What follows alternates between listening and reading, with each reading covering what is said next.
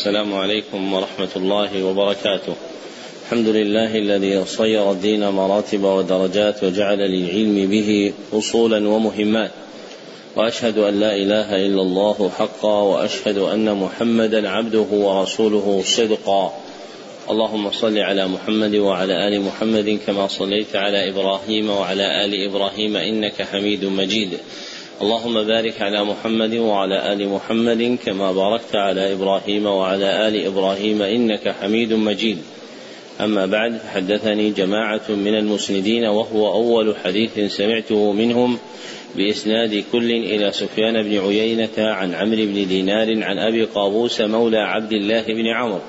عن عبد الله بن عمرو بن العاص رضي الله عنهما عن رسول الله صلى الله عليه وسلم قال الراحمون يرحمهم الرحمن ارحموا من في الأرض يرحمكم من في السماء. ومن آكد الرحمة رحمة المعلمين للمتعلمين في تلقينهم أحكام الدين وترقيتهم في منازل اليقين.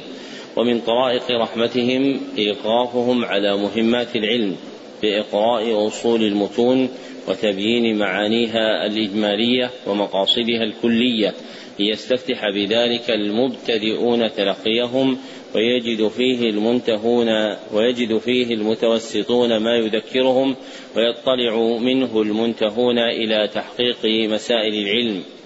وهذه تتمة شرح الكتاب العاشر من برنامج مهمات العلم في مرحلته الأولى وهو كتاب نخبة الفكر في اصطلاح أهل الأثر للحافظ أحمد بن علي بن حجر العسقلاني رحمه الله المتوفى سنة اثنتين وخمسين وثمانمائة. وقد انتهى بنا البيان إلى مقام قراءة الجملة الآتية من كتاب نخبة الفكر المبدوءة بقوله ثم الطعن إما أن يكون لكذب الراوي أو تهمته بذلك إلى قوله رحمه الله ومتى توبع سيء الحفظ بمعتبر وكذا المستور والمرسل والمدلس صار حديثهم حسنا لذاته بل بالمجموع. ونقول في بيانها مستعينين بالله ذكر المصنف رحمه الله تعالى في الجملة السابقة أسباب الرد لسقط وأنواعه وأتبعه هنا بأسباب الطعن في الراوي الموجبة لرد حديثه مما يرجع إلى عشرة أسباب فعدة أسباب الرد لطعن عشرة. الأول كذب الراوي ويسمى حديثه موضوعا وحده الحديث الكذب المختلق المصنوع على النبي صلى الله عليه وسلم وغيره. الحديث الكذب المختلق المصنوع على النبي صلى الله عليه وسلم وغيره. وفي البيقونية والكذب المختلق المصنوع على النبي فذلك الموضوع. وقال منشدكم في إصلاحها والكذب المختلق المصنوع على النبي وغيره الموضوع وزيادة غيره جيء بها لتحقيق شمول المعنى لما كذب على النبي صلى الله عليه وسلم أو صحابي أو تابعي فكل ذلك يشمله اسم الموضوع. والثاني تهمة الراوي بالكذب ويسمى حديثه متروكا وحده الحديث الذي يرويه متهم بالكذب الحديث الذي يرويه متهم بالكذب. ومن ذخائر الإفادات في نزهة النظر بيان حقيقة الراوي المتهم بالكذب وأنه من اتصف بأحد وصفين أحدهما أن يظهر كذبه في حديث الناس دون حديث النبي صلى الله عليه وسلم. والآخر ألا يروى ذلك الحديث الذي حدث به إلا من جهته. ألا يروى ذلك الحديث الذي حدث به إلا من جهته. ويكون مخالفا لقواعد الشرع. فإذا اتصف الراوي بأحد الوصفين السابقين سمي متهما بالكذب وسمي حديثه متروكا. وللمتروك حقيقة أخرى لا تندرج في هذا التعريف وهي ما ذكره صاحب البيقونية بقوله متروكه ما واحد به انفرد وأجمع لضعفه فهو كرد. فيكون المتروك على ما في البيقونية هو الحديث الذي انفرد به راو مجمع على تركه. فيسمى أيضا حديثا متروكا. فإذا جمعنا بين هذا وذاك صار الحديث المتروك اصطلاحا هو الحديث الذي يرويه متهم بالكذب أو انفرد بروايته مجمع على ضعفه. والثالث فحش غلط الراوي. ويسمى حديثه منكرا في قول بعض أهل العلم. وحده الحديث الذي يرويه فاحش الغلط. الحديث الذي يرويه فاحش الغلط. والغلط هو الخطأ. وفحشه كثرته. ويوصف الراوي بفحش الغلط إذا كان خطأه في الرواية أكثر من صوابه إذا كان غلطه أو خطأه إذا كان خطأه في الرواية أكثر من صوابه أو هما متساويان حققه ملا علي القارئ. وأما وقوع الغلط فقط فإن الإنسان لا ينفك عنه ولا يوجب قليله رد حديث الراوي. والرابع غفلة الراوي. ويسمى حديثه منكرا في قول بعض أهل العلم. وحده الحديث الذي يرويه كثير الغفلة. الحديث الذي يرويه كثير الغفلة. والغفلة سهو يعتري الإنسان سهو يعتري الإنسان فيغيب عنه مراده ولا يتذكره. فيغيب عنه مراده ولا يتذكره. ولا بد من تقييدها بالفحش أي الكثرة لأن الغفلة اليسيرة جبلة آدمية لا ينفك الإنسان عنها فلا توجب الطعن بل موجب الطعن فحش غفلته. فيكون قول المصنف أو غفلته معطوفا على قوله غلطه لا على قوله فحش لا على قوله فحش. ويدل على تحقيق هذا المعنى قول المصنف في نزهة النظر أو كثرت غفلته. فهذا مفسر لإبهام العطف. فيكون العطف متعلقا بوجود الفحش في هذا وذاك. فصاحب الغفلة لا بد من قيد الفحش وصاحب الغلط لا بد من قيد الفحش. وهذا هو الذي استظهره ملا علي القارئ في مصطلحات أهل الأثر على شرح نخبة الفكر.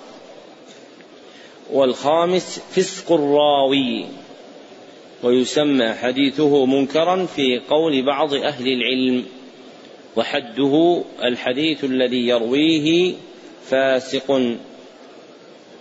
والمراد بالفسق فعل الكبائر. وفي التنزيل آية رتبت فيها الذنوب وهي قوله تعالى وكره إليكم الكفر والفسوق والعصيان فانتظمت فيها أنواع الذنوب الثلاثة فأولها الذنوب المكفرة. وأشير إليها بقوله الكفر وثانيها الذنوب العظيمة التي ليست بمكفرة وهي الكبائر. وأشير إليها بقوله تعالى والفسوق وثالثها الذنوب التي ليست بمكفرة ولا عظيمة وهي الصغائر. وأشير إليها بقوله تعالى والعصيان. والفسوق مخصوص بالنوع الثاني وهو الكبيرة. وقد يطلق في الشرع اسم الفسوق على إرادة الكفر لكنه في الاصطلاح مخصوص بالكبائر فقط. والكبيرة شرعا هي إيش؟ ما ورد عليه لعن أو عذاب أو حد في الدنيا. أو غضب من الله أو براءة من النبي صلى الله عليه وسلم أو نفي الإيمان أو أو رتبت عليه عقوبة خاصة بمعنى الحد أو نفي الإيمان أو تحريم دخول الجنة الوعيد بدخول النار. باقي هل رأيتم تعريفا أطول من هذا التعريف؟ باقي وراكم ترى. في في زمن سابق جمعت العلامات التي يستدل بها على على الكبيرة. فنافت عن الثلاثين. كنفي الإيمان وتحريم دخول الجنة والوعيد بالنار وترتيب العقوبة في الدنيا. فمثل هذا لا يصلح أن يكون تعريفا. لماذا؟ هناك قاعدة ذكرها السيوطي في تدريب الراوي. فقال والحدود يراعى فيها الاختصار. الحدود يراعى فيها الاختصار. حينئذ تكون الكبيرة إذن.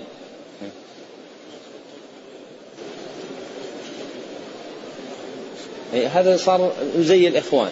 يقولون ما ترتب عليه كذا وكذا وكذا. ما نهي عنه على وجه التعظيم. ما الدليل على هذا؟ من أين جئت به أنت؟ هذا أيضا نفس الشيء. كما ذكرنا لكم هو ما نهي عنه على وجه التعظيم. ما نهي عنه على وجه التعظيم. طيب من أين جئنا بهذا؟ نقول جئنا به من قول الله تعالى. إيش؟ إن تجتنبوا كبائر ما تنهون عنه. فهذا يفيد أن الكبيرة منهي أو غير منهي؟ منهي. طيب هذا المنهي على وجه يختص بها يشعر بالتعظيم وإلا كل منهي يكون كبيره ما الجواب؟ على وجه يختص بها حتى تسمى كبيرة وإلا ما صار فائدة للتخصيص. إن تجتنبوا كبائر ما تنهون عنه نكفر عنكم سيئاتكم. فلا بد أن يكون هناك موجب للتخصيص بذكر ذلك. فتكون الكبيرة شرعا ما نهي عنه على وجه التعظيم. من دلائل التعظيم هذه العلامات التي ذكرتموها. الوعيد بالنار تحريم دخول الجنة نفي الإيمان وغير ذلك. وعلى ما تقدم في كلام الحافظ يكون المنكر هو الحديث الذي يرويه من فحش غلطه أو كثرت غفلته أو ظهر فسقه هو الحديث الذي يرويه من فحش غلطه أو كثرت غفلته أو ظهر فسقه. فيعم حديث هؤلاء جميعا وتقدم له معنى آخر في صدر النخبة. والسادس وهم الراوي. والوهم هو الغلط وزنا ومعنى. ومعناه أن يروي الحديث على سبيل التوهم. أن يروي الحديث على سبيل التوهم أي الغلط الناشئ عن سهو فلا حقيقة له في الأمر نفسه. والوهم نوعان أحدهما وهم ظاهر لا يحتاج إلى القرائن وجمع الطرق للاطلاع عليه وهو الذي عناه المصنف بقوله أو فحش غلطه أو غفلته. والثاني وهم خفي وهو ما يحتاج إلى القرائن أو وهو ما يحتاج إلى القرائن وجمع الطرق للاطلاع عليه ويسمى الحديث المتعلق به حديثا معللا. فيكون الحديث المعلل هو الحديث الذي اطلع على وهم راويه بالقرائن وجمع الطرق. هو الحديث الذي اطلع على وهم راويه بالقرائن وجمع الطرق ولاختصاصه بالخفاء خصه المصنف بسبب الوهم. مع كون الوهم أعم فيراد به الغلط مطلقا. والسابع مخالفة الراوي غيره وهي ستة أنواع. رحمك الله. أولها مخالفة بتغيير سياق الإسناد ويسمى الحديث المتصف بها مدرج الإسناد وثانيها مخالفة بدمج موقوف بمرفوع. مخالفة بدمج موقوف بمرفوع ويسمى الحديث المتصف بها مدرج المتن. وثالثها مخالفة بتقديم أو تأخير. ويسمى الحديث المتصف بها المقلوب. ورابعها مخالفة بزيادة راو. ويسمى الحديث المتصف بها المزيد في متصل الأسانيد. وخامسها مخالفة بإبدال راو ولا مرجح. ويسمى الحديث المتصف بها المضطرب وسادسها مخالفة بتغيير حروف مع بقاء السياق مخالفة بتغيير حروف مع بقاء السياق ويسمى الحديث المتصف بها المصحف والمحرف. وعلى ما ذكره المصنف تعرف هذه الأنواع فيقال الحديث المدرج هو الحديث الذي خالف فيه الراوي غيره. هو الحديث الذي خالف فيه الراوي غيره بتغيير سياق الإسناد بتغيير سياق الإسناد أو دمج موقوف بمرفوع. وبعبارة أوضح هو الحديث الذي هو الحديث الذي أدخل فيه ما ليس من اللفظ النبوي هو الحديث الذي أدخل فيه ما ليس من اللفظ النبوي. وشرطه وروده في بعض طرقه فإن خلا منها لم يسمى مدرجا. فإن خلا منها لم يسمى مدرجا وإنما يسمى ذكرناه لكم ملزقا. هذا كثير هذا يحتاج إفراده. بدراسة أكاديمية لكثرته. الآن الناس بعض الناس تجدهم يقولون بعد التشهد يذكرون في حديث عائشة والمغيرة عبد الله بن الزبير الوارد في هذا المحل بعد السلام يقولون تباركت وتعاليت يا ذا الجلال والإكرام. وهذه الزيادة تعاليت لم ترد في شيء من طرق الحديث. فلو عمد إنسان إلى تخصيص بحث في هذا نفع وانتفع المسلمون بعمله. والمقلوب هو الحديث الذي خالف فيه الراوي. وهذا يا إخوان ترى لدقته يعني يقع خطأ الحفاظ فيه حفاظ كبار. مثل ما ذكرت لكم ابن حجر في زيادة ومن عين لا تدمع. وابن كثير في التفسير أورد حديث. كلكم ممكن تعدون حديث إلا من وقف على بحث أهل العلم فيه. وهو حديث الإسلام يجب ما قبله والتوبة تجب ما قبلها. وهذه اللفظة التوبة تجم ما قبلها ملزقة وليست في شيء من طرق الحديث والحديث في مسلم وغيره الإسلام يجب ما قبله والهجرة تجب ما قبلها والحج يجب ما قبله من حديث عمرو بن العاص في كتاب الإيمان منه. هذه الزيادة المشهورة عند الناس هذه من مما يندرج تحت نوع الملزق. والمقلوب مع أن ابن كثير يعني أوردها في في الحديث في, في التفسير على أنها حديث نبوي. فقال قال النبي صلى الله عليه وسلم التوبة تجب ما قبلها. والمقلوب هو الحديث الذي خالف فيه الراوي غيره. بتقديم أو تأخير هو الحديث الذي خالف فيه الراوي غيره بتقديم أو تأخير.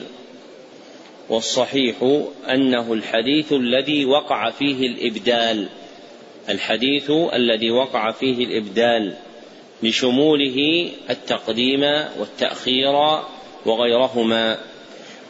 والمزيد في متصل الأسانيد هو الحديث الذي خالف فيه الراوي غيره بزيادة راو في أثناء الإسناد هو الحديث الذي خالف فيه الراوي غيره بزيادة راو في أثناء الإسناد ومن لم يزدها أتقن ممن زادها ومن لم يزدها أتقن ممن زادها فيكون الزائد أدخل راويا في إسناد متصل. وشرطه أن يقع التصريح بالسماع في موضع الزيادة من الراوي الأتقن وشرطه أن يقع التصريح بالسماع في موضع الزيادة من الراوي الأتقن. وإلا فمتى كان معنعنا؟ فربما ترجحت الزيادة أو صح الحديث بهما. والمضطرب هو الحديث الذي خالف فيه الراوي غيره هو الحديث الذي خالف فيه الراوي غيره بإبدال راو ولا مرجح. والصحيح أنه الحديث الذي روي على وجوه متساوية. الحديث الذي روي على وجوه متساوية ولم يمكن الجمع بينها ولا ترجيح أحدها.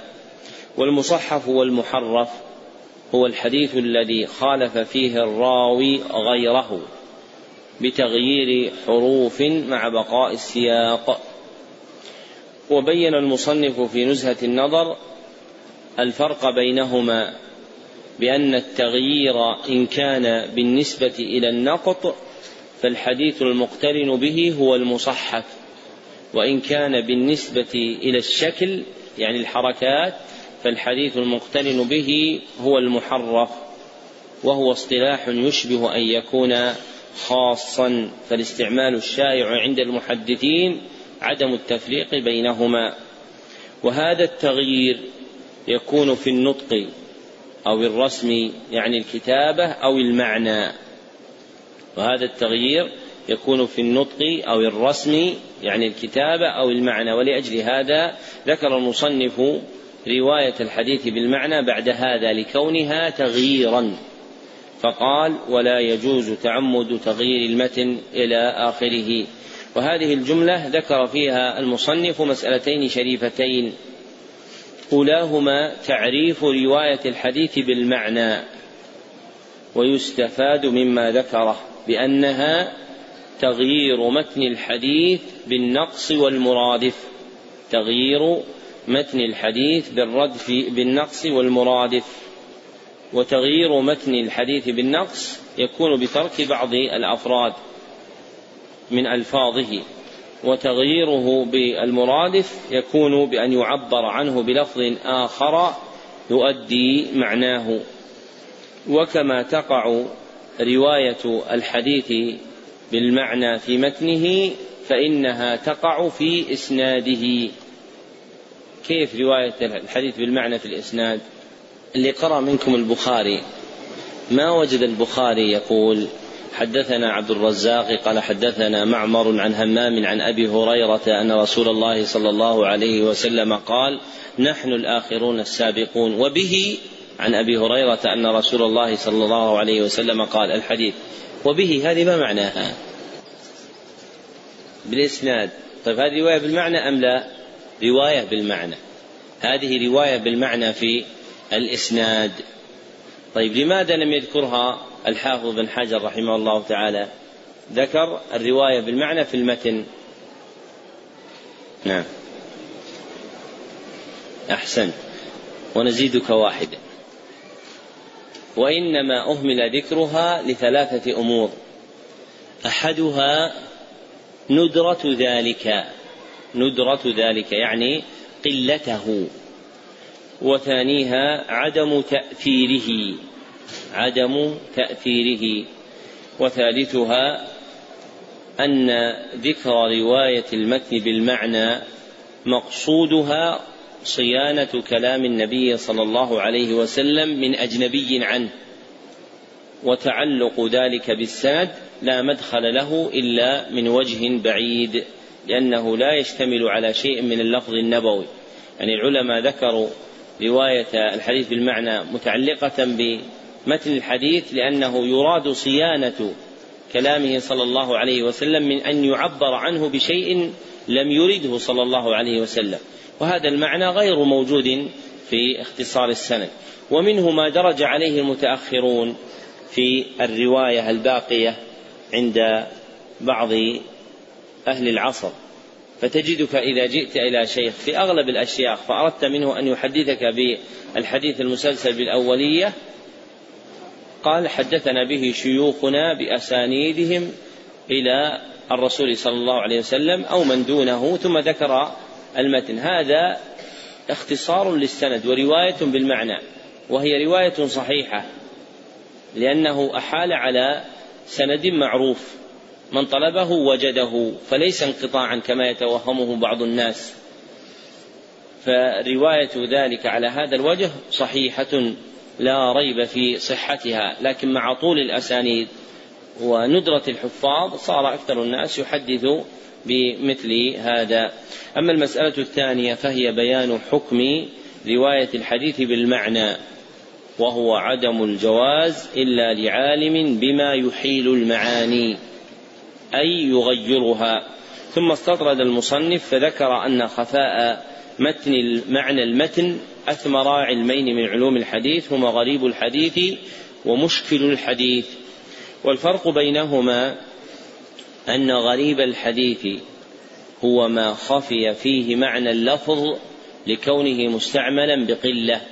ما خفي فيه معنى اللفظ لكونه مستعملا بقلة. ومشكل الحديث هو ما خفي فيه معنى اللفظ لدقة مدلوله.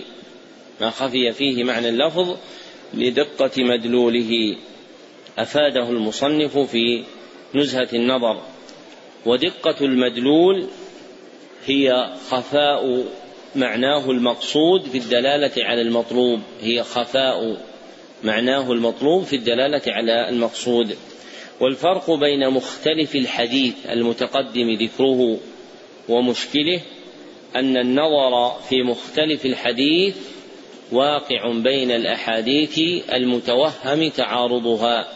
أما مشكله فالنظر فيه إلى خفاء معنى الحديث دون اعتبار التعارض. فالحديث لا يدخل في مختلف الحديث إلا إذا كان هناك حديث آخر يتوهم تعارضه معه. أما في مشكل الحديث فقد يدخل الحديث فيه وليس له معارض ولكن لخفاء اعتراه بالنسبة للناظر. والثامن من أسماء من أسباب الطعن جهالة الراوي وهي عدم العلم بالراوي وحاله أو بحاله. عدم العلم بالراوي أو بحاله. وذكر المصنف أن أسباب الجهالة ثلاثة. أولها كثرة نعوت الراوي. كثرة نعوت الراوي أي ألقابه. فيذكر بغير ما اشتهر به تدليسا لغرض ما وصنفوا لتمييز رواته نوعا من أنواع علوم الحديث هو الموضح والثاني قلة رواية الراوي فلا يكثر الأخذ عنه. وصنفوا لتمييز رواته نوعا من أنواع علوم الحديث هو الوحدان وثالثها ترك تسمية الراوي اختصارا وصنفوا في تمييز رواته نوعا من أنواع علوم الحديث هو المبهمات. ويعلم مما ذكره المصنف أن المجهول قسمان وكل وكل من القسمين نوعان. فالقسم الأول المجهول المبهم الذي لم يسم. المجهول المبهم الذي لم يسم وهو نوعان. أحدهما مبهم على التعديل كقول عن رجل ثقة. والآخر مبهم دون تعديل كقول عن رجل. ولا يقبل حديث هذا ولا ذاك في الأصح. والقسم الثاني المجهول المعين الذي سمي المجهول المعين الذي سمي وهو نوعان. أحدهما ما سمي وانفرد عنه واحد ولم يوثق. ما سمي وانفرد عنه واحد ولم يوثق وهو مجهول العين. والآخر ما سمي وروى عنه اثنان فصاعدا ولم يوثق. ما سمي وروى عنه اثنان فصاعدا ولم يوثق وهو مجهول الحال ويسمى مستورا. وهذا الذي ذكره المصنف من القسمة والحد واقع باعتبار ما استقر عليه الاصطلاح وإن كان يوجد في كلام الحفاظ الأولين تصرف آخر غير الذي ذكر. والتاسع من أسباب الطعن بدعة الراوي والبدعة شرعا. ها يا إخوان؟ البدعة شرعا. ما الجواب؟ ها يا حضرت معنا الأربعين؟ لا لا شرعا. إحنا ما نبحث اللغويات حتى لا نتأخر. إيش؟ قريب مما ذكرنا. ما أحدث في الدين مما ليس منه. بقصد التعبد ما أحدث في الدين مما ليس منه بقصد التعبد. وهي على ما ذكره المصنف نوعان. أولهما بدعة بمكفر.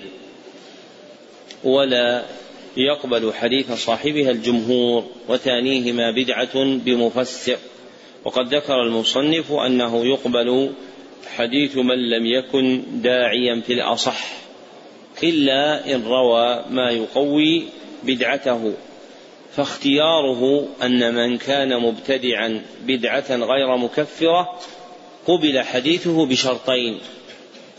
أحدهما ألا يكون داعية إلى بدعته والآخر ألا يكون فيما يرويه ما يقوي بدعته. والمختار أن من وصف ببدعة غير مكفرة يكفي في قبول روايته ما يكفي في قبول رواية غيره. والعاشر من أسباب الطعن سوء حفظ الراوي. وسوء الحفظ هو رجحان خطأ الراوي على إصابته أو تساويهما. هو رجحان خطأ الراوي على إصابته أو تساويهما. استفيد ذلك من عبارة المصنف في شرحه. ولا تسفر عن تحقيق الفرق بين سوء الحفظ وفحش الغلط وكأن الأول حال للراوي والثاني نتيجتها. فعبارة سوء الحفظ قريبة من عبارة فحش الغلط لكن يبدو أن سوء الحفظ حال الراوي وفحش الغلط نتيجة ذلك. وسوء الحفظ نوعان أحدهما سوء حفظ لازم للراوي. سوء حفظ لازم للراوي ويسمى حديثه شاذا على قول. وحده الحديث الذي يرويه من وصف بسوء الحفظ وهو معنى آخر للشاذ غير الذي تقدم.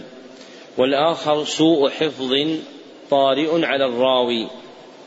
ويسمى الراوي الموصوف به مختلطا وهي حال تعتري من كان ضابطا لمحفوظه. حال تعتري من كان ضابطا لمحفوظه. ثم ثم طرأ عليه سوء الحفظ فتغير. ثم طرأ عليه سوء الحفظ فتغير حفظه وصار مختلطا. وفي تحقيق الفرق بين بعض أسباب الرد بطعن غموض أشار إليه ملا علي القارئ في مصطلحات أهل الأثر على شرح نخبة الفكر كالفرق بين الغفلة والوهم وكذا بين فحش الغلط وسوء الحفظ. ولما فرغ المصنف من عد أسباب الرد بسقط أو طعن نبه إلى ما يتقوى إذا توبع بمعتبر. من الأنواع المتقدمة وهو حديث سيء الحفظ والمستور والمرسل والمدلس. فحديث هؤلاء إذا توبع بمعتبر صار حسنا لا لذاته بل بالمجموع وهو الحسن لغيره. والمعتبر كما تقدم ما جمع بين خفة الضبط خفة الضعف وقبول الاعتضاد. بين خفة الضعف وقبول الاعتضاد. فمن فقد فما فقد هذا فإنه لا يقوي بعضه بعضا. مثلا الراوي المتهم بالكذب حديثه شديد الضعف أم خفيف الضعف؟ ما الجواب؟ شديد الضعف ولذلك سمي متروكا. فحينئذ لو أن وجدنا حديثا يروى بثلاث طرق بثلاثة طرق. في الراوي في الطريق الأول راو متهم بالكذب وفي الطريق الثاني راو وضاع وفي الطريق الثالث راو مستور. فهل يتقوى الحديث بمجموعها؟ الجواب لا لأن شرط تقوية بعضها ببعض هو خفة الضعف وقبول الاعتضاد والراوي الوضاع والراوي المتهم بالكذب ضعفهما ليس خفيفا بل شديد. فيكون المحفوظ في هذا الحديث هو طريق الراوي المستور ويكون الحديث ضعيفا. واضح؟ واضح هذا الكلام؟ طيب. الحافظ بن حجر له اختيار ليس موجودا في كتبه وإنما نقله عنه السيوطي في تدريب الراوي. فهم فهم منه بعض المعاصرين أن ابن حجر في هذا الكلام يقول أن الحديث الذي يرويه الكذابون إذا كثرت طرقه فإنه يقوي بعضه بعضا اعتمادا على الكثرة. كحديث الطير الذي روي عن أنس من أكثر من ثلاثين وجها وهو أن النبي صلى الله عليه وسلم كان يأكل طيرا فقال اللهم ائتني بأحب الخلق إليك. فجاء علي. هذا اسمه حديث الطير. وهذا الحديث أدخله أدخله الحاكم في المستدرك. وكان البيهقي وكان الدار قطني إذا ذكر له المستدرك يقول يستدرك عليهما حديث الطير. يعني يتعجب من إدخال هذا الحديث الواهي في هذا الكتاب المستدرك على الصحيحين. هذا الحديث روي عن أنس من أكثر من ثلاثين طريقا لكنها جميعا من رواية الكذابين والوضاعين وسراق الحديث والمتهمين بالكذب. ومعنى عبارة الحافظ في قوله يدل على أن لذلك أصلا لا يقصد بذلك ثبوته. وقال إذا روي من وجوه كثيرة من رواية هؤلاء يقول دل على أن للحديث أصلا. لا يريد بذلك أنه يكون ثابتا. وإنما يريد أن الحكم عليه. لا يكون كالحكم على حديث كل واحد من هؤلاء لو انفرد. يعني مثلا المتهم بالكذب حديثه متروك شديد الضعف والراوي الوضاح حديثه موضوع وهلم جرا فلو قدر أن حديثا رواه جماعة كثيرون من الكذابين والوضاعين وسراق الحديث فالحكم عليه لا يكون كالحكم على كل طريق من هذه الطرق بل يقال فيه ضعيف ولا يبلغ أن نقول فيه ضعيف جدا أو موضوع. هذا معنى كلام الحافظ بن حجر. فهمتم؟ هذا وجه كلام الحافظ بن حجر رحمه الله. نعم. أحسن الله إليكم. قال الحافظ رحمه الله تعالى ثم الإسناد إما أن ينتهي إلى النبي صلى الله عليه وآله وسلم تصريحا أو حكما من قوله أو فعله أو تقريره. أو إلى الصحابي كذلك وهو من لقي النبي صلى الله عليه وآله وسلم مؤمنا به ومات على الإسلام ولو تخللت ردة في الأصح أو إلى التابعي وهو من لقي الصحابي كذلك. فالأول المرفوع والثاني الموقوف والثاني المقطوع والثاني المقطوع ومن دون التابعي فيه مثله ويقال للأخيرين الأثر. والمسند مرفوع الصحابي بسند ظاهره الاتصال فإن ذكر المصنف رحمه الله هنا أقسام الحديث باعتبار من يضاف إليه وأنه ثلاثة أقسام أولها المرفوع وهو ما ينتهي فيه الإسناد إلى النبي صلى الله عليه وسلم تصريحا أو حكما. من قوله أو فعله أو تقريره. وبعبارة الخص هو ما أضيف إلى النبي صلى الله عليه وسلم من قول أو فعل أو تقرير أو وصف. وقيد ما أضيف أغنى عن قيد تصريحا أو حكما. واحتيج إلى زيادة أو وصف تتميما لحقيقة الواقع. فإن الأحاديث المتعلقة بوصفه صلى الله عليه وسلم في خلقه أو خلقه هي من جملة المرفوع والمرفوع نوعان أحدهما مرفوع مسند وهو مرفوع صحابي بسند ظاهره الاتصال فيشمل المتصل حقيقة وما ظاهره الاتصال وفيه انقطاع خفي وهو المدلس والمرسل الخفي والآخر مرفوع غير مسند وهو مرفوع صحابي بسند منقطع فيشمل مرفوع التابع فمن دونه ومرفوع صحابي بسند ظاهره الانقطاع وثانيها الموقوف وهو ما ينتهي فيه الإسناد إلى الصحابي تصريحا أو حكما من قوله أو فعله أو تقريره وبعبارة ألخص هو ما أضيف إلى الصحابي من قول أو فعل أو تقرير أو وصف.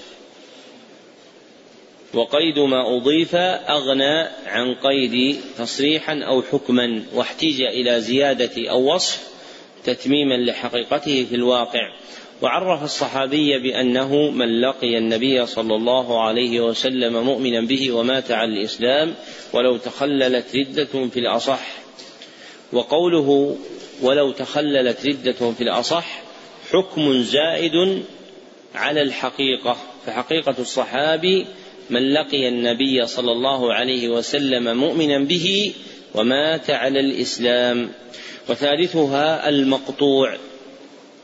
وهو ما ينتهي فيه الإسناد إلى التابعي تصريحا أو حكما من قوله أو فعله أو تقريره.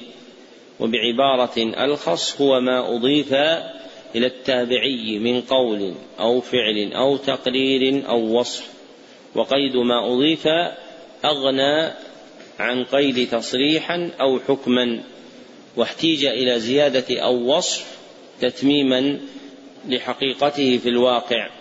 وعرف التابعي بقوله وهو من لقي الصحابي كذلك والإشارة فيه متعلقة باللقي وما ذكر معه إلا قيد الإيمان به فذلك خاص بالنبي صلى الله عليه وسلم ذكره المصنف في الشرح فيكون التابعي على ما هو الأصح عنده من لقي الصحابي ومات على الإسلام من لقي الصحابي ومات على الإسلام. جزم به الحلبي رحمه الله في قفو الأثر خلافا لما يوهمه كلام المصنف. وعلى ما ذكرنا آنفا من أن قول المصنف ولو تخللت ردة على الأصح هو حكم لا تعلق له بالحقيقة فلا يحتاج إلى ذلك بل يكون التابعي هو من لقي الصحابي ومات على الإسلام. وقول المصنف ومن دون التابعي فيه مثله يعني أن ما أضيف إلى ما دون التابعي يسمى مقطوعا ولم يدخله في تعريف المقطوع. لأن الغالب حصر المرويات فيما أضيف إلى النبي صلى الله عليه وسلم أو الصحابي أو التابعي وتقل الرواية عمن دونهم. فلقلة دوران الرواية عمن دونهم استغني عن إدراجها في الحد فتجعل مرويات من دون الصحابي من المقطوع إلحاقا فليست منه حقيقة بل ملحقة به وتابعة له ولأجل ندرة ذلك لم يدخله في حده. فيكون المقطوع باعتبار الأصالة والتبعية نوعان. أحدهما المقطوع الأصلي وهو ما أضيف إلى التابعي من قول أو فعل أو تقرير أو وصف والآخر المقطوع التابع. المقطوع التابع وهو ما أضيف إلى من دون التابعي من قول أو فعل أو تقرير أو وصف. ويقال للموقوف والمقطوع الأثر. ويقال للمرفوع للموقوف والمقطوع الأثر. ولا يسمى المرفوع عند المصنف أثرا. ومن أهل الحديث من يسمي المرفوع والموقوف والمقطوع كلها آثارا فيطلقون الآثار بمعنى الخبر العام المنقول عن النبي صلى الله عليه وسلم أو عن الصحابة أو عن التابعين وعليه جرى جماعة من الحفاظ في تسمية كتبهم كالطحاوي والبيهقي رحمهما الله. نعم. أحسن الله إليكم.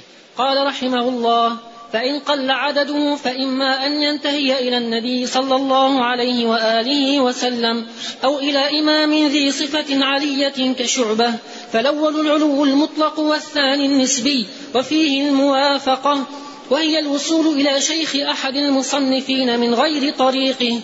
وفيه البدل وهو الوصول إلى شيخ شيخه كذلك. وفيه المساواة وهي استواء عدد الإسناد من الراوي إلى آخره مع إسناد أحد المصنفين. وفيه المصافحة وهي الاستواء مع تلميذ ذلك المصنف. ويقابله العلو مع أقسامه والنزول. ويقابله العلو بأقسامه والنزول. فإن تشارك الراوي ويقابل العلو بأقسامه والنزول عندك هكذا؟ نعم فيها واو ولا بأقسامه؟ بي. أعد قراءتها ويقابل العلو بأقسامه والنزول فيه واو عندكم؟ هذا مدرج هذا تطبيق من الأخ الزار خير ويقابل العلو بأقسامه النزول الله قال ويقابل العلو بأقسامه النزول. تقدم أن السند هو سلسلة الرواة التي تنتهي إلى المتن. وهذه السلسلة يقل عددها ويكثر. ووقع التمييز بين القلة والكثرة عند أهل الفن باسم العلو والنزول. فالسند العالي هو السند الذي قل عدد رواته إلى النبي صلى الله عليه وسلم هو السند الذي قل عدد رواته إلى النبي صلى الله عليه وسلم أو إلى إمام ذي صفة علية. والسند النازل هو السند الذي كثر عدد رواته إلى النبي صلى الله عليه وسلم أو إلى إمام ذي صفة علية. وكل منهما نوعان مطلق ونسبي. فالسند العالي مطلقا هو الذي قل عدد رواته إلى النبي صلى الله عليه وسلم.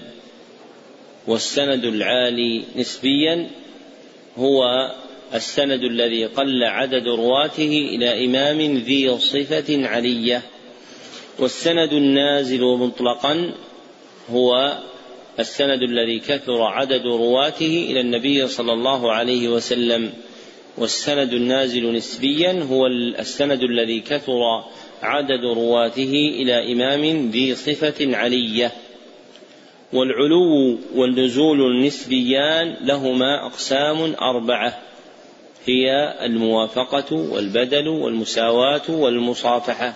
فهذه أقسام الحديث العالي وأقسام الحديث النازل. فأولها الموافقة.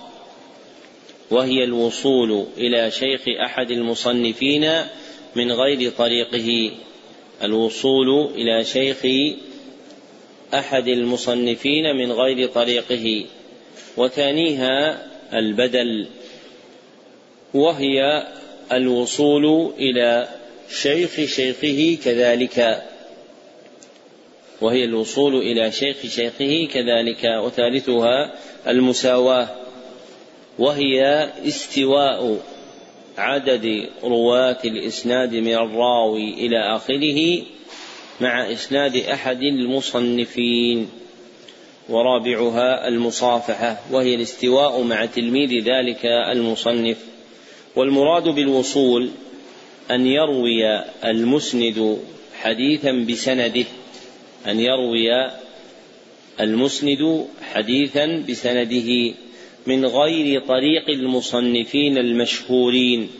من غير طريق المصنفين المشهورين. فيلاقيه في شيخه أو من فوقه على ما تقدم. فيلاقيه في شيخه أو من فوقه على ما تقدم.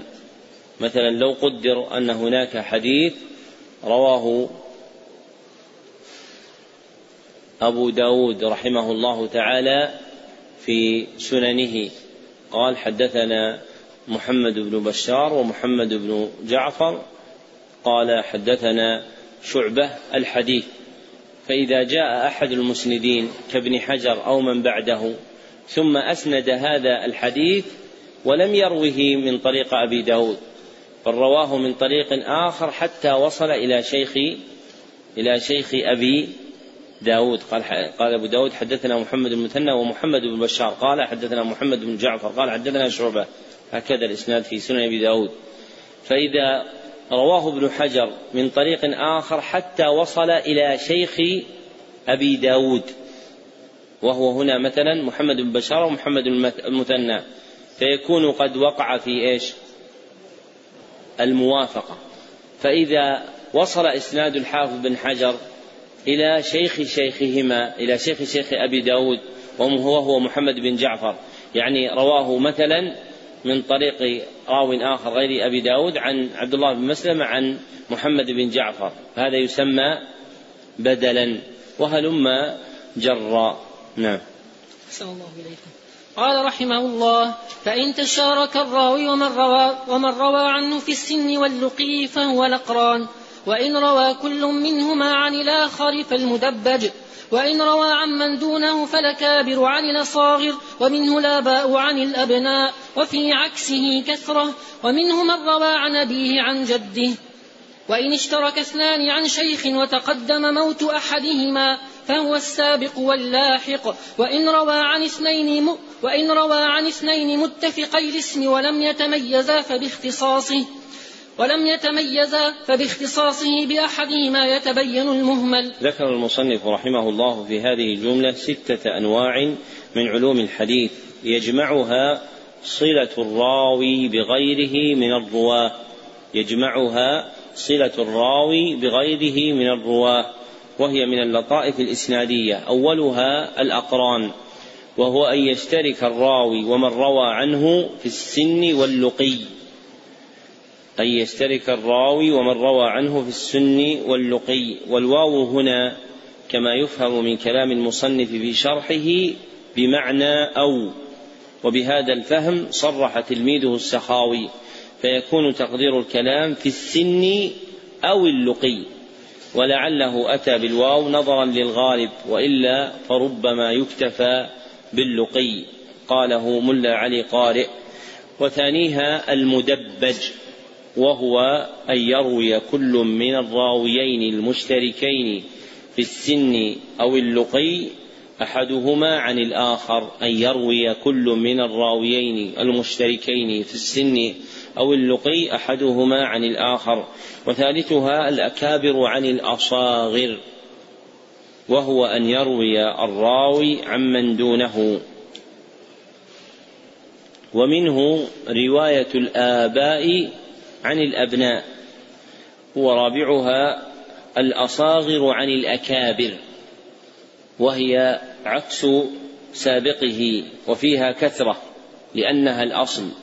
ومن ذلك رواية الرجل عن أبيه عن جده وخامسها السابق واللاحق وهو أن يشترك اثنان في الرواية عن شيخ ويتقدم موت أحدهما. أن يشترك اثنان في الرواية عن شيخ ويتقدم موت أحدهما وسادسها المهمل المهمل وهو من سمي ولم ينسب من سمي ولم ينسب ومن طرق معرفته اختصاص الراوي بأحد شيخيه متفقي الاسم. اختصاص الراوي بأحد شيخيه متفقي الاسم. يعني يكون الراوي ممن روى عن هذا وعن هذا لكن يكون إذا أهمل ذكر نسب أحدهما فإنه يريد معينا مخصوصا بهما كمن يروي عن الحمادين أو يروي عن السفيانين وهلم جراء. نعم. الله إليكم. قال رحمه الله وإن جحد الشيخ مرويه جزما رد أو احتمالا قبل في الأصح ومنه من حدث ونسي. ذكر المصنف رحمه الله من مسائل علوم الحديث حكم المروي الذي جحده راويه فجعل له حالين. أولاهما من جحد مرويه جزما وحكمه رد المروي.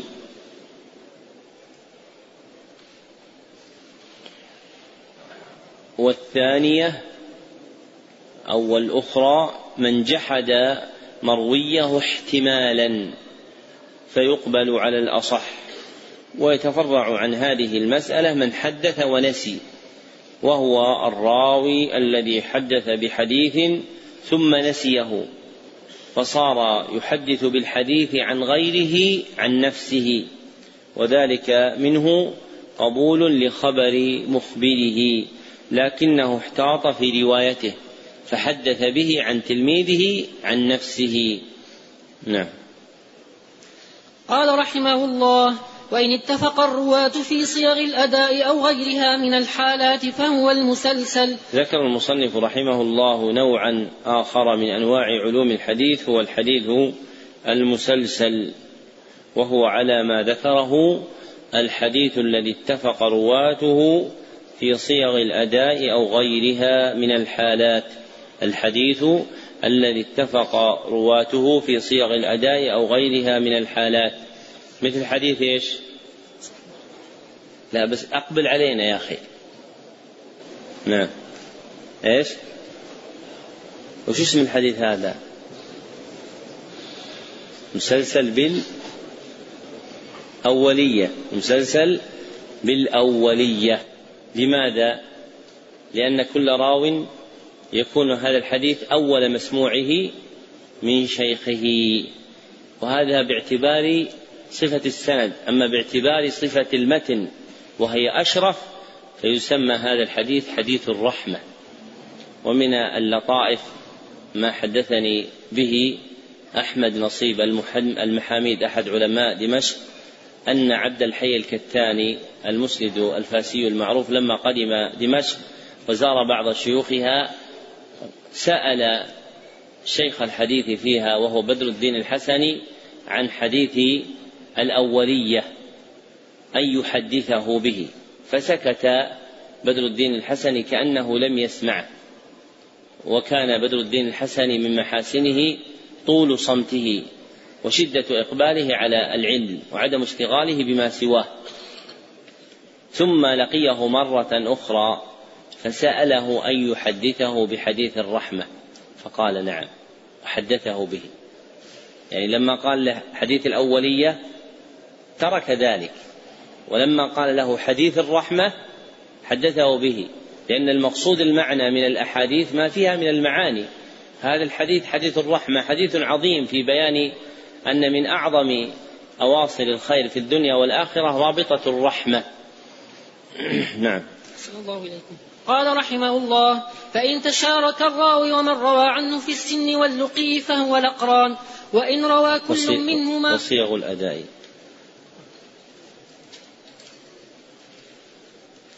قال رحمه الله وصيغ الأداء سمعت وحدثني ثم أخبرني وقرأت عليه ثم قرئ عليه وأنا أسمع ثم أنبأني ثم ناولني ثم شافهني ثم كتب إلي ثم عن ونحوها.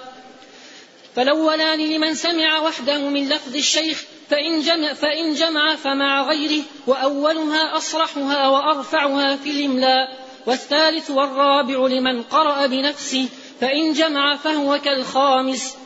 والإنباء بمعنى الإخبار إلا في عرف المتأخرين فهو للإجازة كعن وعن وعن عنة المعاصر محمولة على السماع إلا من المدلس. وقيل يشترط ثبوته وقيل يشترط ثبوت لقائهما ولو مرة وهو المختار. وأطلقوا المشافهة في الإجازة المتلفظ بها والمكاتبة في الإجازة المكتوب بها واشترطوا في صحة المناولة اقترانها بالإذن بالرواية وهي أرفع أنواع الإجازة.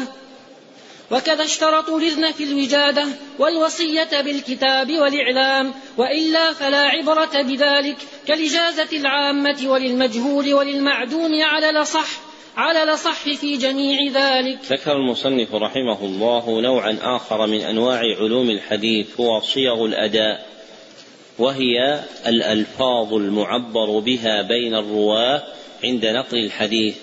الألفاظ المعبر بها بين الرواة عند نقل الحديث. وعدها المصنف ثماني مراتب الأولى سمعت وحدثني وهما لمن سمع وحده من لفظ الشيخ. فإن جمع فقال سمعنا وحدثنا فمع غيره وسمعت وسمعنا هي أرفع الصيغ في الإملاء وأصرحها. والثانية أخبرني. وقرأت عليه لمن قرأ بنفسه. فإن جمع بأن قال أخبرنا. وقرأنا عليه كانت كالثالثة. وهي قرئ عليه وأنا أسمع. فإذا قال الراوي أخبرنا فلان يكون بمنزلة قوله قرئ عليه وأنا أسمع والرابعة أنبأني والإنباء بمعنى الإخبار إلا في عرف المتأخرين فهو للإجازة كعن والخامسة ناولني واشترطوا في صحة المناولة اقترانها بالإذن بالرواية وهي أرفع أنواع الإجازة كما ذكر المصنف. والسادسة شافهني وأطلقوا المشافهة في الإجازة المتلفظ بها. والسابعة كتب إلي وأطلقوا المكاتبة في الإجازة المكتوب بها. والثامنة عن ونحوها كقال وأن. ثم ذكر المصنف حكم عنعنة الراوي المعاصر من حيث حملها على الاتصال أو الانقطاع وتوضيحها أن الراوي المعنعن في روايته عن غيره له حالان. أن الراوي المعنعن في روايته عن غيره له حالان. إحداهما أن تكون عنعنته عن غير معاصر له. أن تكون عنعنته عن غير معاصر له. فروايته منقطعة بلا إشكال. والأخرى أن تكون عنعنته عن معاصر له. أن تكون عنعنته عن معاصر عن له. فلا يخلو من إحدى حالين. الأولى أن يكون مدلسا. فهذا يتوقى العلماء عن عنته الأولى أن يكون مدلسا فهذا يتوقى العلماء عن عنته. وفق مراتب ليس هذا محل بيانها لكن عنعنة المدلس ربما أوجبت عندهم رد الحديث. والثانية أن يكون بريئا من التدليس أن يكون بريئا من التدليس. فهذا هو الذي وقع فيه الخلاف الذي ذكره المصنف في حكم عنعنته. فمن كان بريئا من التدليس فاختلف في عنعنته فقيل تحمل على السماع مطلقا وقيل يشترط ثبوت لقائهما حقيقة ولو مرة أو حكما باعتبار القرائن وهو وهو المختار. وقيل يشترط ثبوت لقائهما حقيقة ولو مرة أو حكما باعتبار القرائن وهو المختار. حقيقة يعني مثل قوله سمعت أو لقيت فلان فإذا وجد هذا أو حدثني فلان فإذا وجد مرة مع براءته من التدليس كان الأصل في حديثه السماع أو حكما مع القرائن مع وجود معنى خاص لابد أما مجرد الدخول لا مثل لا هذا قد يكون حج ما لقي كم واحد الآن يحج وما يلقاه مثل الولد مع أبيه. يعني هناك أحد الرواة البخاري أدخل حديثه عن أبيه مع أنه لم يوجد في طرق الحديث تصريحه من سماعه مع أبيه لكنه عاش مع أبيه ثلاثين سنة. فهذا يسمع ولا ما يسمع؟ هذا يسمع. فأحيانا تنزل القرائن القوية منزلة التصريح بالسماع. وهذه الصيغ التي نثرها المصنف ترجع إلى أصل عند أهل الحديث يسمى طرق التحمل. يسمى طرق التحمل وهي ثمانية. أولها السماع من لفظ الشيخ. والصيغ المستعملة للتعبير عنه هي سمعت وحدثني. وثانيها القراءة عليه وتسمى العرض. القراءة عليه وتسمى العرض. والصيغ المستعملة للتعبير عنها هي أخبرني أو قرأت عليه أو قرئ عليه وأنا أسمع وكذلك أنبأني عند المتقدمين. مثل روايتكم للنخبة هنا فإن الإنسان إذا أراد أن يحدث بها عن شيخ ما يقول حدثني فلان وإنما يقول أخبرنا فلان قراءة عليه وأنا أسمع أو نحو ذلك من الألفاظ التي تقوم مقامها. والثالث الإجازة والصيغ المستعملة للتعبير عنها والصيغ المستعملة للتعبير عنها هي التصريح بها. هي التصريح بها. كأن يقول أجازني فلان بكذا. أو أخبرني إجازة ونحوها. والمتأخرون يعبرون عنها بعن كما سلف. والمراد بالمتأخرين من كان في زمن الرواية القوي. أما بعد المئة العاشرة فإن الناس لم يعودوا يبالون بهذه الصيغ. فتجد إسنادا مسلسلا بقولهم حدثني فلان قال حدثنا فلان فإذا اختبرته وجدته إجازات محضة. والغالب على أسانيد المتأخرين أنها مهتوكة الأستار كثيرة العلل لكن العارف بذلك قليل والناقد المتكلم فيها أقل من القليل وموجب ذلك عدم الحاجة إليها لكن لما فشى الخطأ فيها وصار في الناس اليوم من يستكثر بها فإنها تحتاج إلى تمييز يبين للناس حقائق كثير من هذه الأسانيد التي تذكر سماعا أو تحديثا وهي في الحقيقة لا تكون إلا إجازات محضة بل لعل فيها من الرواة من لا حقيقة لوجوده بالكلية. فإن من المتأخرين من أسند عن أناس لا وجود لهم في الكلية فهم من محض خياله. إن لم نقل على طرائق المحدثين إنها من كذباته. وما أكثر هذا في أسانيد المتأخرين لأن الغالب على المشتغلين بالإسناد قلة العلم فأنشأ في ذلك في قلوبهم قلة الورع.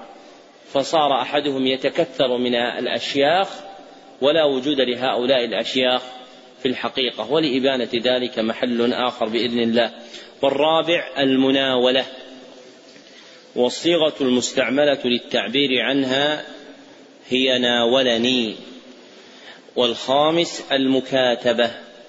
والصيغة المستعملة للتعبير عنها هي كتب إلي. والسادس الوصية. والصيغة المستعملة للتعبير عنها هي أوصى إلي فلان. والسابع الإعلام. والصيغة المستعملة للتعبير عنها هي أعلمني فلان والثامن الوجادة والصيغة المستعملة للتعبير عنها هي وجدت بخط فلان أو قرأت بخط فلان أو في كتاب فلان بخطه حدثنا فلان. واشترط المحدثون الإذن في الوجادة والوصية بالكتاب والإعلام. اشترط المحدثون الإذن في الوجادة والوصية بالكتاب والإعلام. فلا بد من زيادة وأجاز لي مع صيغها المتقدمة. والإذن هنا هو الإجازة وإباحة الرواية. والمراد بالوجادة أن يطلع الراوي على مروي بخط كاتب يعرفه أن يطلع الراوي على مروي بخط كاتب يعرفه فيرويه عنه بهذا الطريق دون غيره فيرويه عنه بهذا الطريق دون غيره. والمراد بالإعلام إخبار الراوي غيره بأن هذا سماعه أو حديثه إخبار الراوي غيره. بأن هذا سماعه أو حديثه. والمراد بالوصية بالكتاب أن يعهد الراوي بسماعه أو حديثه عند سفره أو موته إلى غيره. أن يعهد الراوي بسماعه أو حديثه عند سفره أو موته إلى غيره. فإذا, فإذا أذن للراوي فيهن صحت له الرواية عن شيخه وإلا فلا عبرة بها كالإجازة العامة لأهل العصر. كأن يقول أجزت لمن أدرك حياتي أو الإجازة لمجهول كأن يكون مبهما أو مهملا أو الإجازة للمعدوم كأن يقول أجزت لمن سيولد لفلان فكلها لا عبرة بها على الأصح. على ما اختاره الحافظ رحمه الله. وفي بعض ذلك بحث ليس هذا موضعه. نعم. الله إليه قال رحمه الله ثم الرواة إن اتفقت أسماؤهم وأسماء آبائهم فصاعدا واختلفت أشخاصهم فهو المتفق والمفترق. وإن اتفقت الأسماء خطا واختلفت نطقا فهو المؤتلف. فهو المؤتلف والمختلف وإن اتفقت الأسماء واختلفت الآباء أو بالعكس فهو المتشابه. وكذا إن وقع ذلك الاتفاق في اسم واسم أب وكذا إن وقع وكذا إن وقع ذلك الاتفاق في اسم واسم أب والاختلاف في النسبة ويتركب منه من ومما قبله أنواع. ومنها أن يحصل الاتفاق أو الاشت...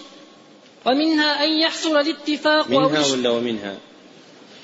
منها أن يحصل الاتفاق أو الاشتباه في حرف أو حرفين أو بالتقديم والتأخير ونحو ذلك.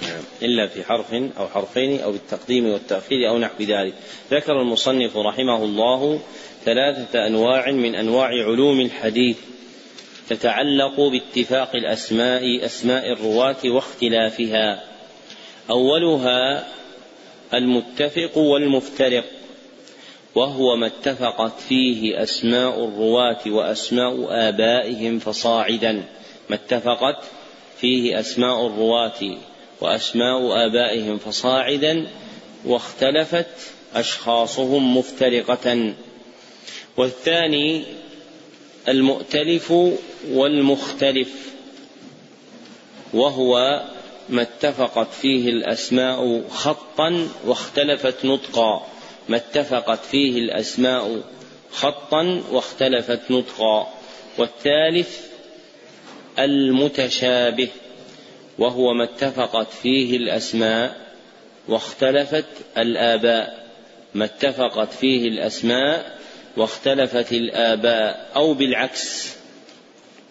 أو اتفقت فيه الأسماء وأسماء الآباء واختلفت النسبة. فللمتشابه ثلاث صور. الأولى ما اتفقت فيه الأسماء واختلفت الآباء. ما اتفقت فيه الأسماء واختلفت الآباء. والثانية ما اتفقت فيه الآباء واختلفت الأسماء. والثالثة ما اتفقت فيه الأسماء. وأسماء الآباء واختلفت فيه النسبة ويتركب منه ومما قبله أنواع متعددة باعتبار الاتفاق والاشتباه إلا في حرف أو حرفين أو تقديم أو تأخير. نعم. أحسن الله إليكم. قال رحمه الله خاتمة. ومن المهم معرفة طبقات الرواة ومواليدهم ووفياتهم وبلدانهم وأحوالهم تعديلا وتجريحا ووفياتهم ولا وفياتهم ووفياتهم ولا وفياتهم إيش؟ وفياتهم بالتخفيف وليس بالتشديد. العلم يا إخوان كثير من الأشياء التي كنا نسمعها ونحن صغار سواء في التعليم النظامي أو في غيره كانت على اللحن. فتبقى عالقة بالنفس كثيرا. فينبغي أن يمحص طالب العلم دائما علمه الذي يأخذه. الناس يقولون بشر المريسي. وهو بشر المريسي وليس بشر المريسي. فيقولون في الفقه حتى تتبع الشمس قيد رمح وهي قيد رمح. فطالب العلم إذا حرص دائما على هذا المأخذ ورزق به فإنه من أعظم العلم. لأن الشيء إذا دخل القلب يعسر تحويله عن وجهه. وإذا أردت أن تنتفع في العلم فلا تدخل في قلبك شيئا مشوشا. احرص دائم أن تدخل في قلبك الشيء صحيح. لا تترك شيء شككت فيه راجع. حتى تتثبت لأنك إذا تركته انطبع. على الشك فبقيت متشككا في علمك أو انطبع على الخطأ. كقولهم ابن فورك وهو ابن فورك وابن الباقلاني وهو ابن الباقلاني وغير ذلك. سواء في أسماء العلماء والرواة أو كذلك في مصطلحات العلوم أو غيرها. نعم. أحسن الله إليكم. قال رحمه الله ووفياتهم وبلدانهم وأحوالهم تعديلا وتجريحا وجهالة ومراتب الجرح وأسوأها الوصف بأفعل كأكذب الناس ثم دجال أو وضاع أو كذاب وأسهلها لين أو سيء الحفظ أو فيه أدنى مقال ومراتب التعديل وأرفعها الوصف بأفعل كأوثق الناس ثم ما تأكد بصفة أو صفتين كثقة ثقة أو ثقة حافظ وأدناها ما أشعر بالقرب من وأدناها ما أشعر بالقرب من أسهل التجريح كشيخ وتقبل التزكية من عارف بأسبابها ولو من واحد على لصح والجرح مقدم على التعديل إن صدر مبينا من عارف بأسبابه فإن خلا عن تعديل قبل مجملا على المختار. ختم المصنف رحمه الله كتابه بهذه الجملة المنبهة على طائفة من المهمات التي ينبغي للمشتغل بالحديث أن يعتني بها. أولاها طبقات الرواة والمراد بالطبقة قوم من الرواة. يجتمعون في سن أو أخذ. قوم من الرواة يجتمعون في سن أو أخذ. فكل قوم اجتمعوا في أخذ أو سن فهم طبقة. والأخذ لقاء المشايخ وهو الأصل والسن تابع. فقد يتفاوتون فيه. وللعلماء رحمهم الله طرائق مختلفة في عد طبقات الرواة. والثانية مواليدهم أي تاريخ ولادة الرواة. والثالثة وفياتهم أي تاريخ وفاتهم وموتهم. والرابعة بلدانهم التي نزلوا بها. والخامسة أحوالهم أي من جهة العدالة والتجريح والجهالة. ثم ذكر المصنف أربع مسائل تتعلق بالجرح والتعديل.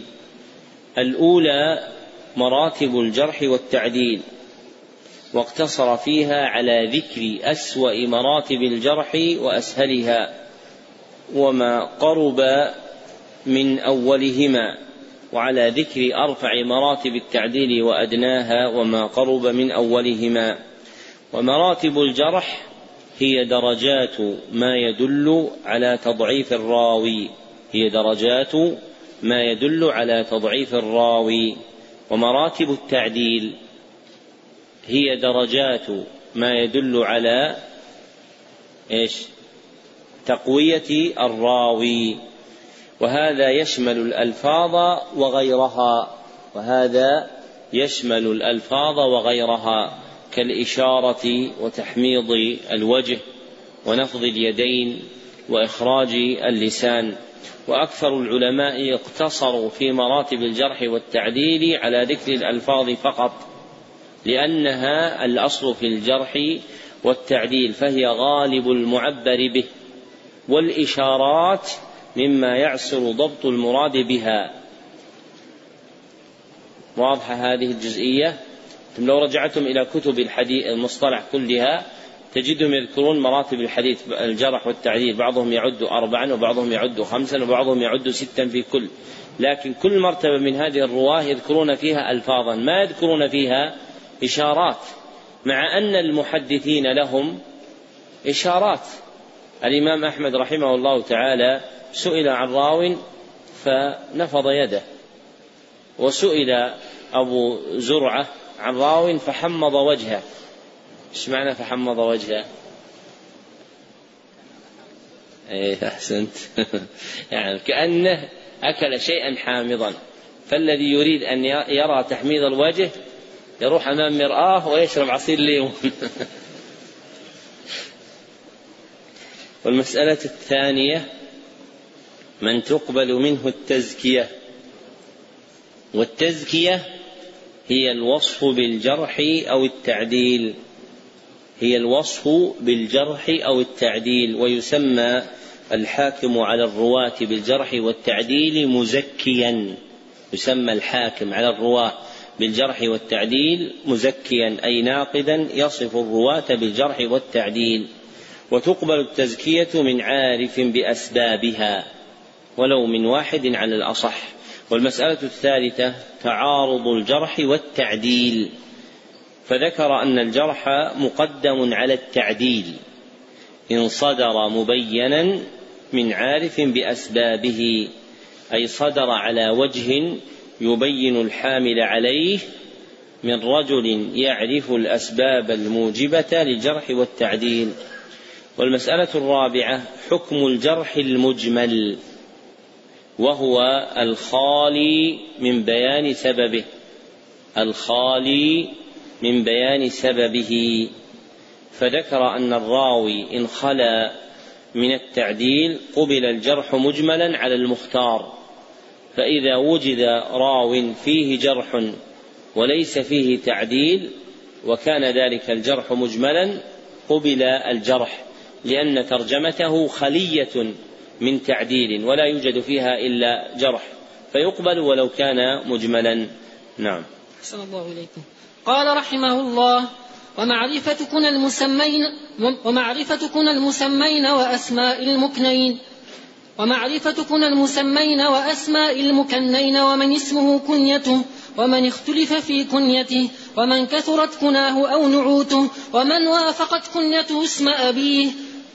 أو العكس أو كنيته كنية زوجته ومن نسب إلى غير أبيه أو إلى غير ما يسبق للفهم ومن اتفق اسمه واسم أبيه وجده أو اسم شيخه وشيخ شيخه فصاعدا ومن اتفق اسم شيخه والراوي عنه.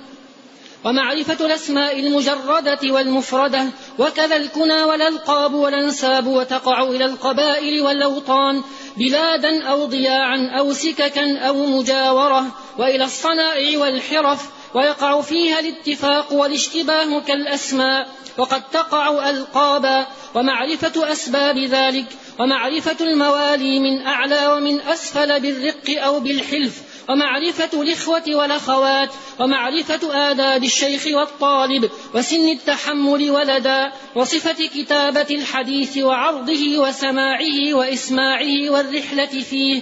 وتصنيفه على المسانيد والأبواب والعلل وتصنيفه على المسانيد أو الأبواب أو العلل أو الأطراف ومعرفة سبب الحديث وقد صنف فيه بعض شيوخ القاضي أبي يعلى بن الفراء وصنفوا في غالب هذه الأنواع وهي نقل محض ظاهرة التعريف مستغنية عن التمثيل وحصرها متعسر فلتراجع فلتراجع لها مبسوطاتها والله الموفق والهادي لا إله إلا هو.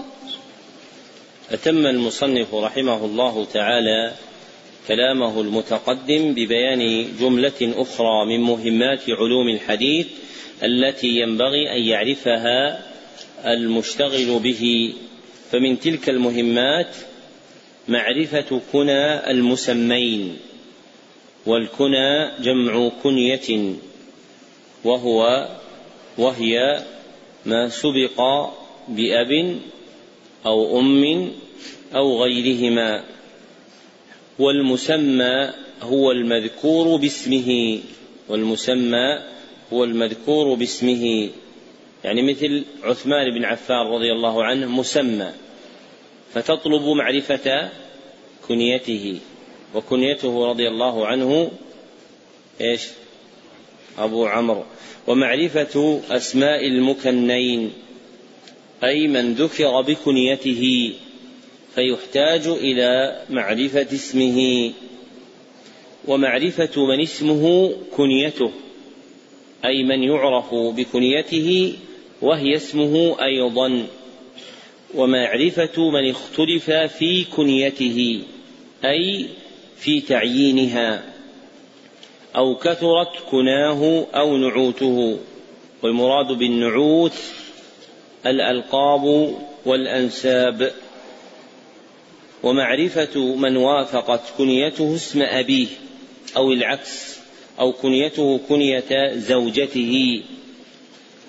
ومعرفة من نسب إلى غير أبيه أو إلى غير ما يسبق إلى الفهم. ومعرفة من اتفق اسمه واسم أبيه وجده أو اسم شيخه وشيخ شيخه فصاعدا. ومعرفة من اتفق ومعرفة الأسماء المجردة.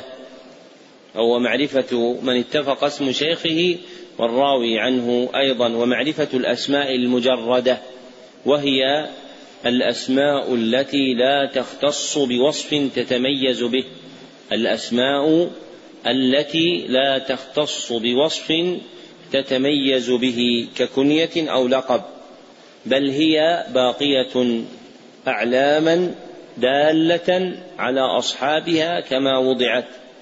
وهذا معنى ما ذكره أبو الحسن السندي الصغير في بهجة النظر أنها العارية عن الخصوصيات المتقدمة أنها العارية عن الخصوصيات المتقدمة من التوافق بالوجوه المذكورة ومن اشتهار مسمياتها بالكنى ومنها كذلك معرفة الأسماء المفردة والمراد بها الأسماء المنفردة التي لا يعرف من تسمى بها من الرواة سوى راو واحد ومعرفة الكنى أي المجردة والمفردة. ذكره المصنف في شرحه وعبارة المتن تضيق عليه. ومعرفة الألقاب واللقب ما دل على رفعة المسمى أو ضعته. ما دل على رفعة المسمى أو ضعته. ومعرفة الأنساب وتقع إلى ثلاثة أشياء. أولها القبائل. والثاني الأوطان بلادا أو ضياعا أو سككا أو مجاورة. والضياع هي الأرض المغلة الأرض المغلة التي يقيم فيها قوم من الناس يزرعونها ويستخرجون غلتها ويكون عليها خراج هي الأرض المغلة التي يقيم فيها قوم من الناس يزرعونها ويستخرجون غلتها ويكون عليها خراج يعني من ولي الأمر. والسكك هي المحلات المضافة إلى الطرق والأزقة. هي المحلات المضافة إلى الطرق والأزقة. كما يقال سكة آل فلان أو طريق آل فلان. والمجاورة وهي الإقامة في وطن أو قبيلة. الإقامة في وطن أو قبيلة. وتختص عرفا بالإقامة في أحد بلدان المساجد الثلاثة. وتختص عرفا في الإقامة بالإقامة في أحد بلدان المساجد الثلاثة مكة والمدينة وبيت المقدس. للتعبد فيها وتذكر بزيادتها في النسب فيقال المكي جوارا أو المدني جوارا. والثالث الصنائع والحرف. ويقع في الأنساب الاتفاق والاشتباه كالأسماء وقد تقع ألقابا. ومن المهم أيضا معرفة أسباب ذلك. ومعرفة الموالي من أعلى ومن أسفل بالرق أو بالحلف. وفي تعبير المصنف بالرق تجوز تسعه اللغة ولا يليق بالمختصر. فإن الولاء إنما هو بالعتق لا بالرق فهو ولاء عتق وليس ولاء رق. فإنه كان رقيقا مملوكا فأعتق فصار مولا له. والحلف بكسر الحاء أصله المعاقدة والمعاهدة على التناصر. فيكون منسوبا إلى قوم عاقدهم على النصرة والمساعدة. وبقي وراء هذين من أنواع الولاء نوع ثالث. لم يذكره المصنف وهو الولاء بالإسلام. وهو الولاء بالإسلام. وقد أشار السيوطي رحمه الله إلى هذه الأنواع الثلاثة في نسق بيت من ألفيته الحديثية فقال ولا عتاقة ولاء حلف ولاء إسلام كمثل الجعف ولا عتاقة ولاء حلف ولاء إسلام كمثل الجعف. والجعف من؟ محمد بن إسماعيل البخاري. نسب فقيل له الجعفي لأن جده المغيرة أسلم على يد اليمان بن أخنس الجعفي فنسب إلى قبيلته ولاء بالإسلام. والمولى من أعلى وأسفل فيه اصطلاحان. أحدهما اصطلاح فقهي يذكر في كتب الفقهاء. يراد به أن المولى من أعلى هو المعتق والمولى من أسفل هو المعتق. مثلا أبو بكر رضي الله عنه أعتق بلالا فيكون أبو بكر مولى من أعلى ويكون بلالا رضي الله عنه مولى من أسفل والثاني اصطلاح حديثي. يراد فيه بالمولى من أعلى مولى القوم. يراد فيه بالمولى من أعلى مولى القوم. وبالمولى من أسفل مولى المولى. وبالمولى من أسفل مولى المولى.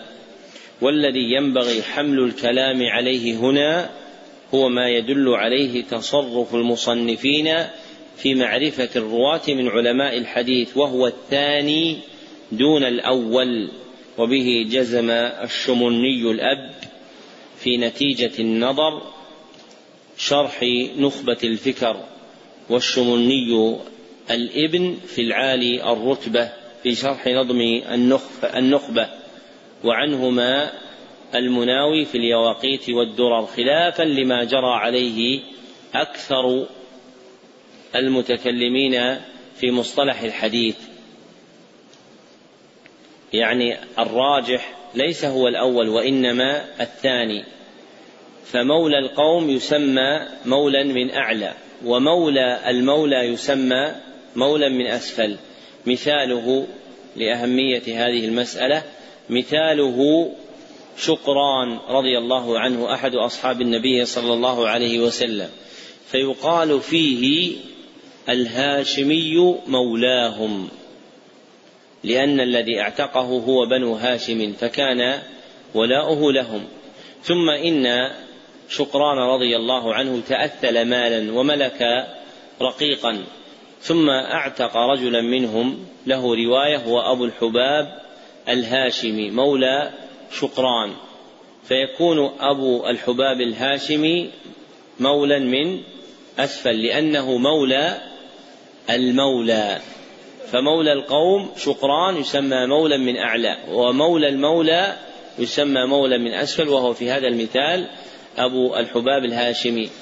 وهذا التصرف هو الموجود في تراجم الرواة عند علماء الحديث. أما التصرف الأول فإنه لا يوجد. فمثلا لا تجد عند ذكر أبي بكر رضي الله عنه أن يقال وهو مولى فلان وفلان وفلان وفلان باعتبار أنه أعتقهم. وإنما إذا جاء ذكر بلال قيل بلال بن رباح القرشي مولاهم لأن الذي اعتقه هو أبو بكر رضي الله عنه وهو من سادات قريش. ثم ذكر المصنف أنواعا أخرى من علوم الحديث تنبغي معرفتها وهي معرفة الإخوة والأخوات ومعرفة آداب الشيخ والطالب وسن التحمل أي الأخذ عن الشيوخ وسن الأداء أي التحديث بمروياته وصفة كتابة الحديث وعرضه وسماعه وإسماعه والرحلة فيه وتصنيفه على المسانيد أو الأبواب أو العلل أو الأطراف. ومن المهم أيضا معرفة سبب الحديث وهو سبب صدوره لا سبب إيراده وهو سبب صدوره لا سبب إيراده أي السبب الذي لأجله جاء هذا الحديث عن النبي صلى الله عليه وسلم. أما الإيراد فإنه يتعلق بمن دون النبي صلى الله عليه وسلم. كقولنا أورد هذا الحديث أبو هريرة رضي الله عنه ردا على مروان بن الحكم أو قولنا أورد البخاري هذا الحديث بيان كذا وكذا. وقوله وقد صنف فيه بعض شيوخ القاضي أبي يعلى بن الفراء هو أبو حفص عمر بن إبراهيم العكبري الحنبلي رحمه الله. أبو حفص عمر بن إبراهيم العكبري الحنبلي رحمه الله.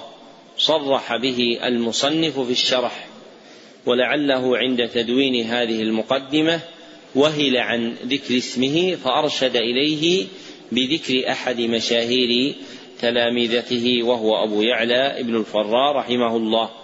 وهذه الأنواع كما قال المصنف غالبها قد صنف فيها وهي نقل المحض أي معتمدة على النقل ومن أدمن النظر في مصنفات أهل الحديث المسندة بانت له كثير من مثل هذه الأنواع. بل يقف إذا شف نظره وكمل علمه على أنواع أخرى استعملوها لم يذكرها بعض المتأخرين الذين صنفوا في علوم الحديث. وهذا آخر شرح الكتاب على نحو مختصر يبين مقاصده الكلية ومعانيه الإجمالية. اكتبوا طبقة السماع. سمع علي جميع هذا للي سمع جميع يعني لبعض يكتب بعض. جميع نخبة الفكر في اصطلاح أهل الأثر بقراءة غيره. صاحبنا فلان بن فلان بن فلان الفلاني. فتم له ذلك في مجلسين. فتم له ذلك في مجلسين. وأجزت له روايته عني إجازة خاصة من معين في معين لمعين. غدا إن شاء الله تعالى بعد الفجر. اكتب التاريخ الليلة كم؟ ليلة ستة ليلة الأربعاء السادس من ربيع الأول سنة 32 و400 وألف في المسجد النبوي في مدينة الرسول صلى الله عليه وسلم. غدا إن شاء الله تعالى بعد الفجر. إيش؟ الورقات وفق الله الجميع لما يحب ويرضى والحمد لله رب العالمين. وصلى الله وسلم على رسول محمد وآله وصحبه أجمعين.